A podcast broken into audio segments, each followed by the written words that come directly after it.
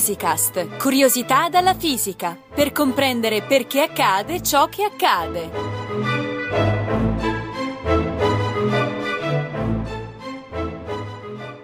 In questa puntata Francesco Vissani, ricercatore ai laboratori nazionali del Gran Sasso, ci parlerà di come funziona la nostra stella, il Sole.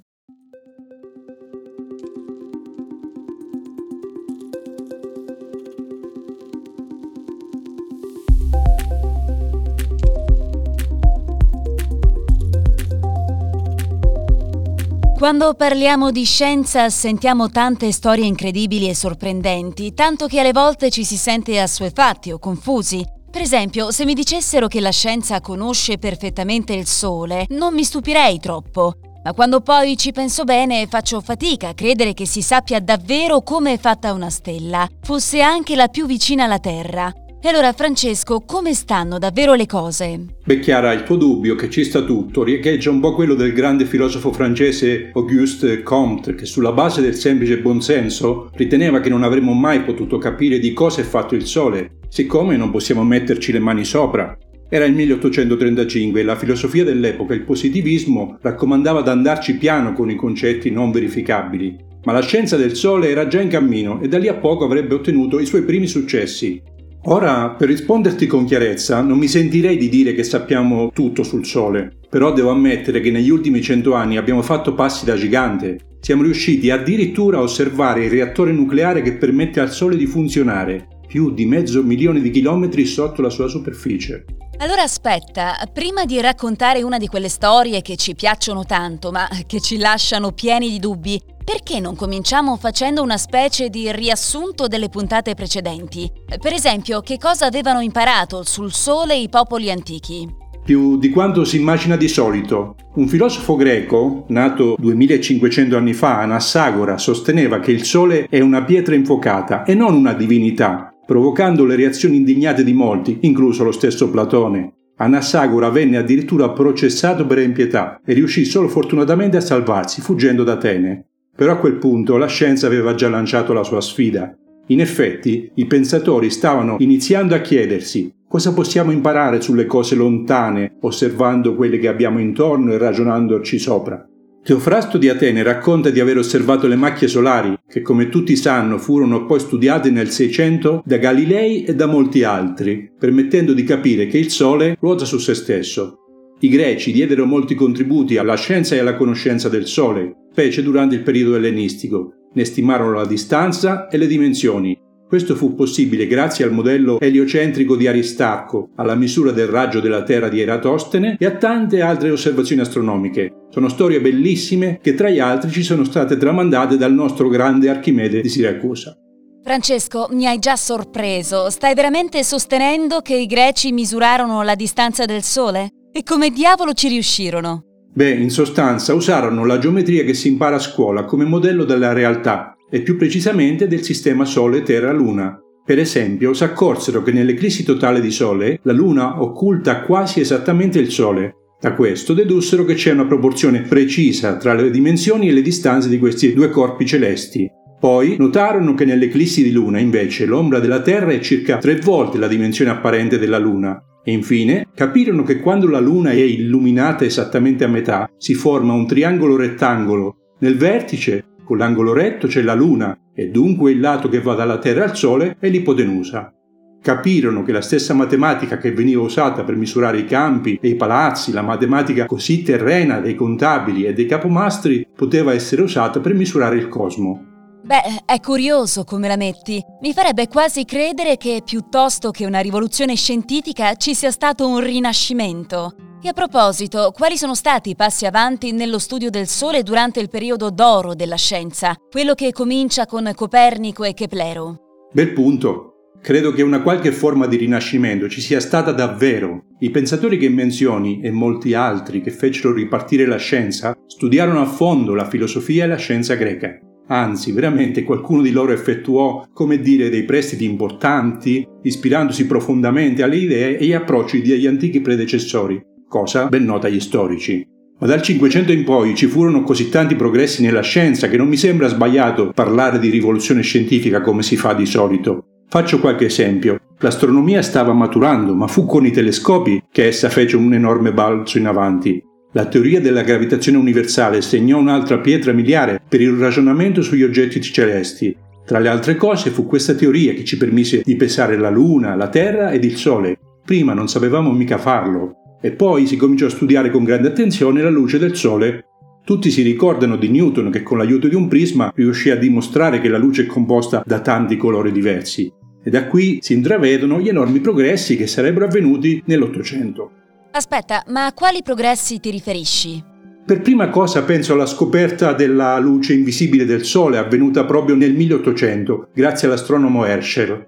Herschel, come Newton, studiò la luce con un prisma, ma aggiunse un termometro ai suoi esperimenti. In questo modo si accorse che ai margini della luce del prisma, oltre alla luce rossa visibile, c'erano dei raggi invisibili capaci di aumentare la temperatura, capaci di trasportare calore.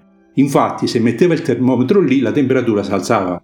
Per questo Herschel concluse che dovevano esserci dei raggi caloriferi invisibili all'occhio. Oggi preferiamo chiamarli raggi infrarossi, ma sempre di luce si tratta, anche se è invisibile al nostro occhio.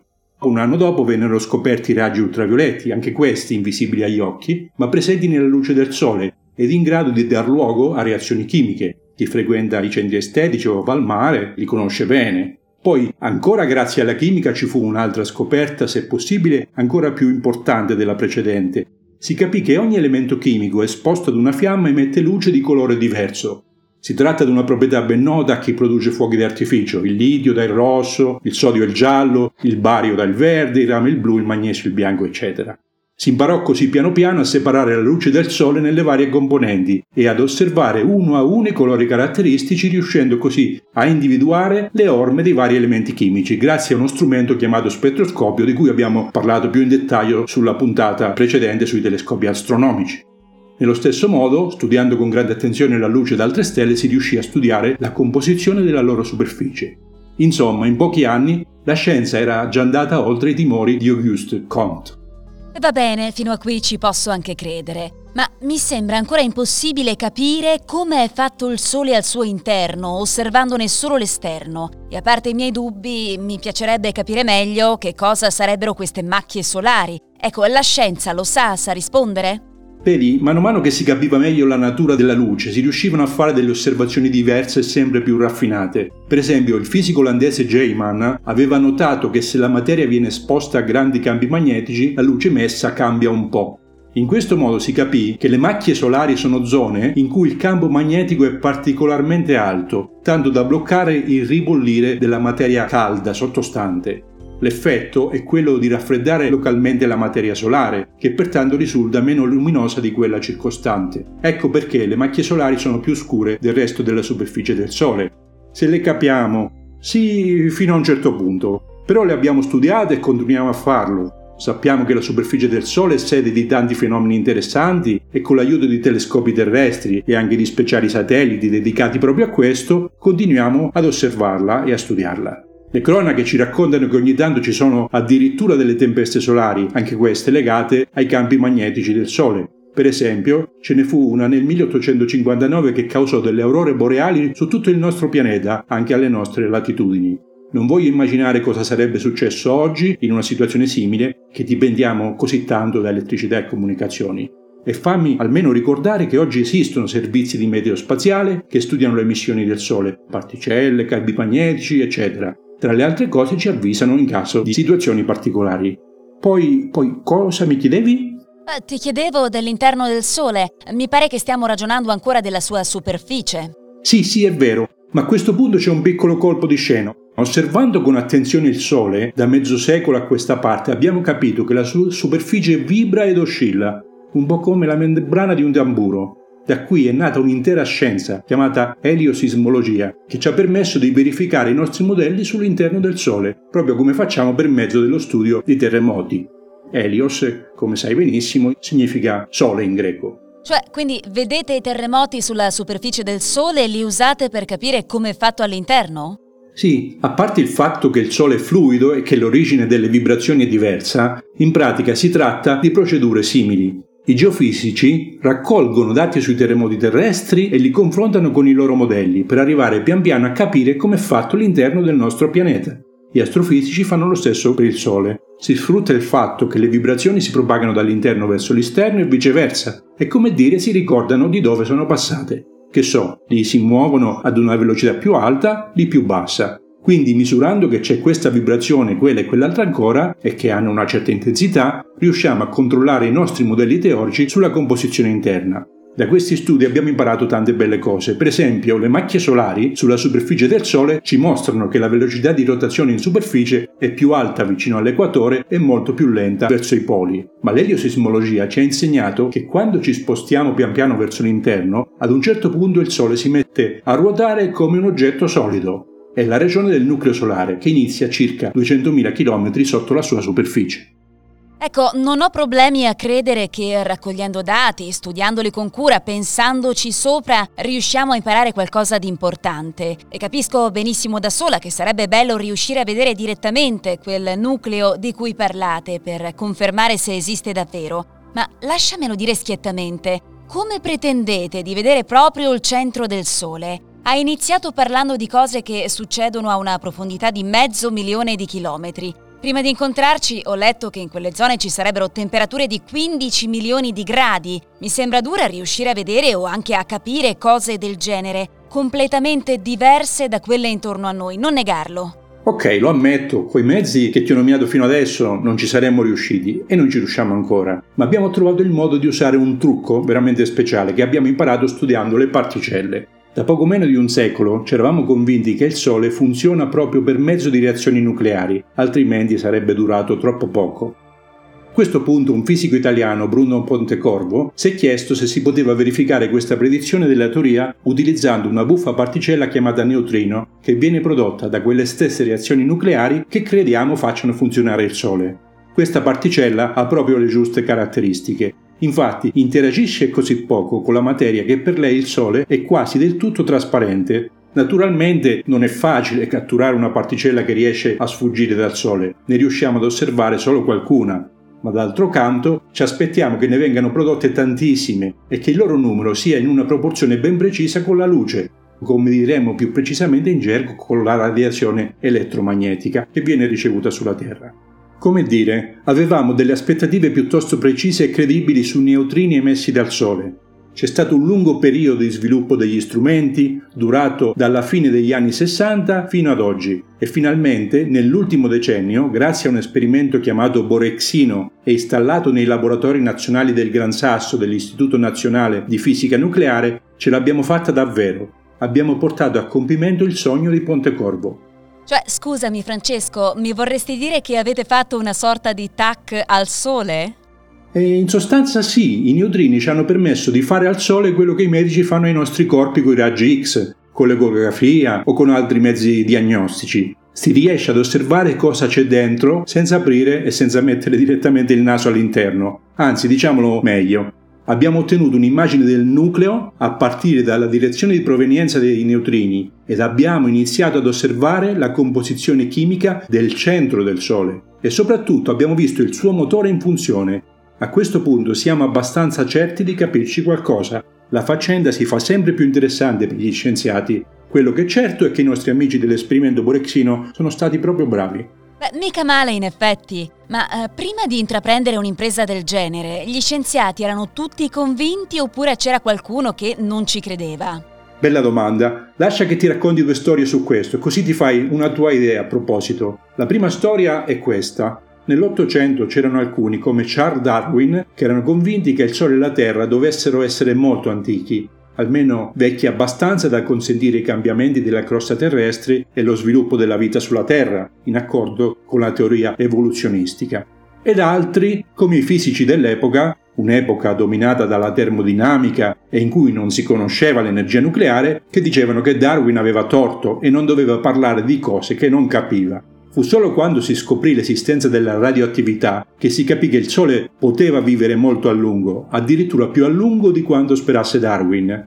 Lui si sarebbe contentato di 300 milioni di anni, mentre oggi pensiamo che il Sole e la Terra ne abbiano circa 4 miliardi e mezzo.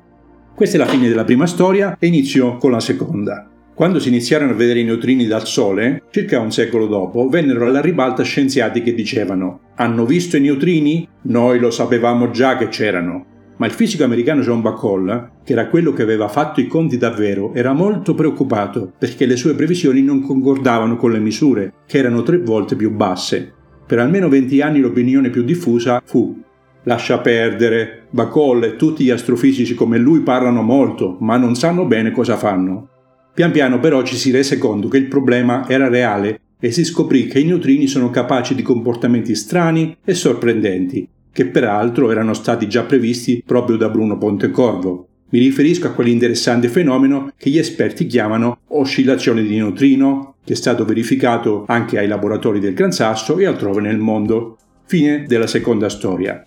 È molto buffo che oggi entrambe le storie sono giustamente celebrate come grandi passi avanti della scienza, ma è un peccato che non sempre si dia il giusto credito a coloro che come Darwin, come Bacall o come Bruno Pontecorvo ebbero il merito di capire come stavano davvero le cose prima che la comunità scientifica fosse in grado di fornire supporto e prove alle loro ipotesi. Forse addirittura un brutto segno, ci stiamo scordando che la scienza funziona solo quando le idee e le misure si parlano tra di loro quando i ragionamenti degli scienziati hanno un senso e ricevono la giusta considerazione. Ma non so dirti, fino a pochi minuti fa ero io la pessimista. Dai, adesso non scambiamoci ruoli proprio ora che la discussione si fa interessante. Piuttosto, tra le tante idee sconcertanti che ho sentito mentre mi preparavo per questa intervista, mi sembra che ci sia chi crede che il sole prima o poi si spegnerà. Può essere? Beh, purtroppo anche questo è vero. Neppure l'energia nucleare basta per sempre fino qui siamo al semplice buonsenso. Però arrivati a questo punto della discussione, credo che possiamo dire qualcosina di più preciso. Siccome quello che avviene nelle reazioni nucleari è la trasmutazione di idrogeno in elio, pian piano il combustibile finisce. Per esempio, in questo momento nel centro del Sole c'è più elio che idrogeno, per continuare a funzionare in queste condizioni, il Sole deve diventare un po' più caldo. Questo contribuirà a far crescere gradualmente la temperatura anche sulla Terra. Le previsioni portano ad aspettarci circa 3 gradi in più ogni 100 milioni di anni. Niente di che preoccuparsi nell'immediato, ma dopo le osservazioni di Borexino credo che possiamo essere abbastanza sicuri di questa previsione. E nel frattempo, non è che possiamo mettere alla prova quello che abbiamo imparato da questi studi? E magari riprodurre sulla Terra quello che avviene all'interno del Sole? Sulla carta sì, ma non è difficile rendersi conto dei problemi che si incontrano per farlo davvero.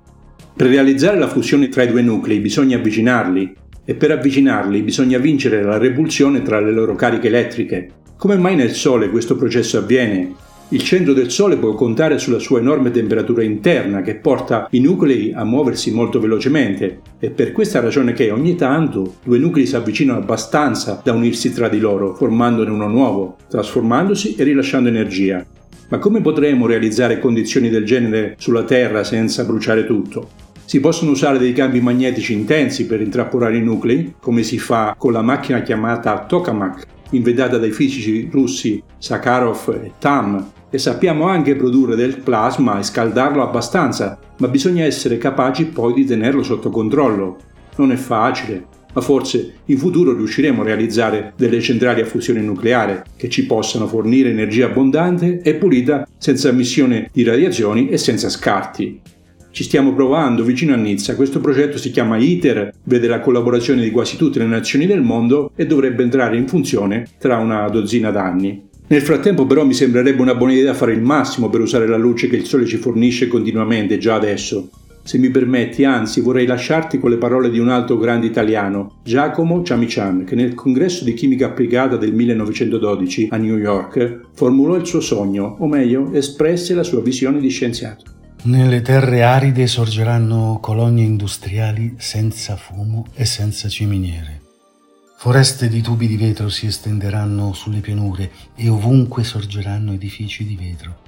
All'interno di questi si svolgeranno i processi fotochimici che finora sono stati il segreto meglio custodito delle piante, ma che saranno padroneggiati dall'industria umana, che saprà farli fruttare, ancor più abbondantemente della natura, perché la natura non ha fretta, ma l'uomo sì. E se in un lontano futuro le scorte di carbone dovessero esaurirsi completamente, la civiltà non ne risentirà, perché la vita e la civiltà continueranno fino a che ci sarà il sole.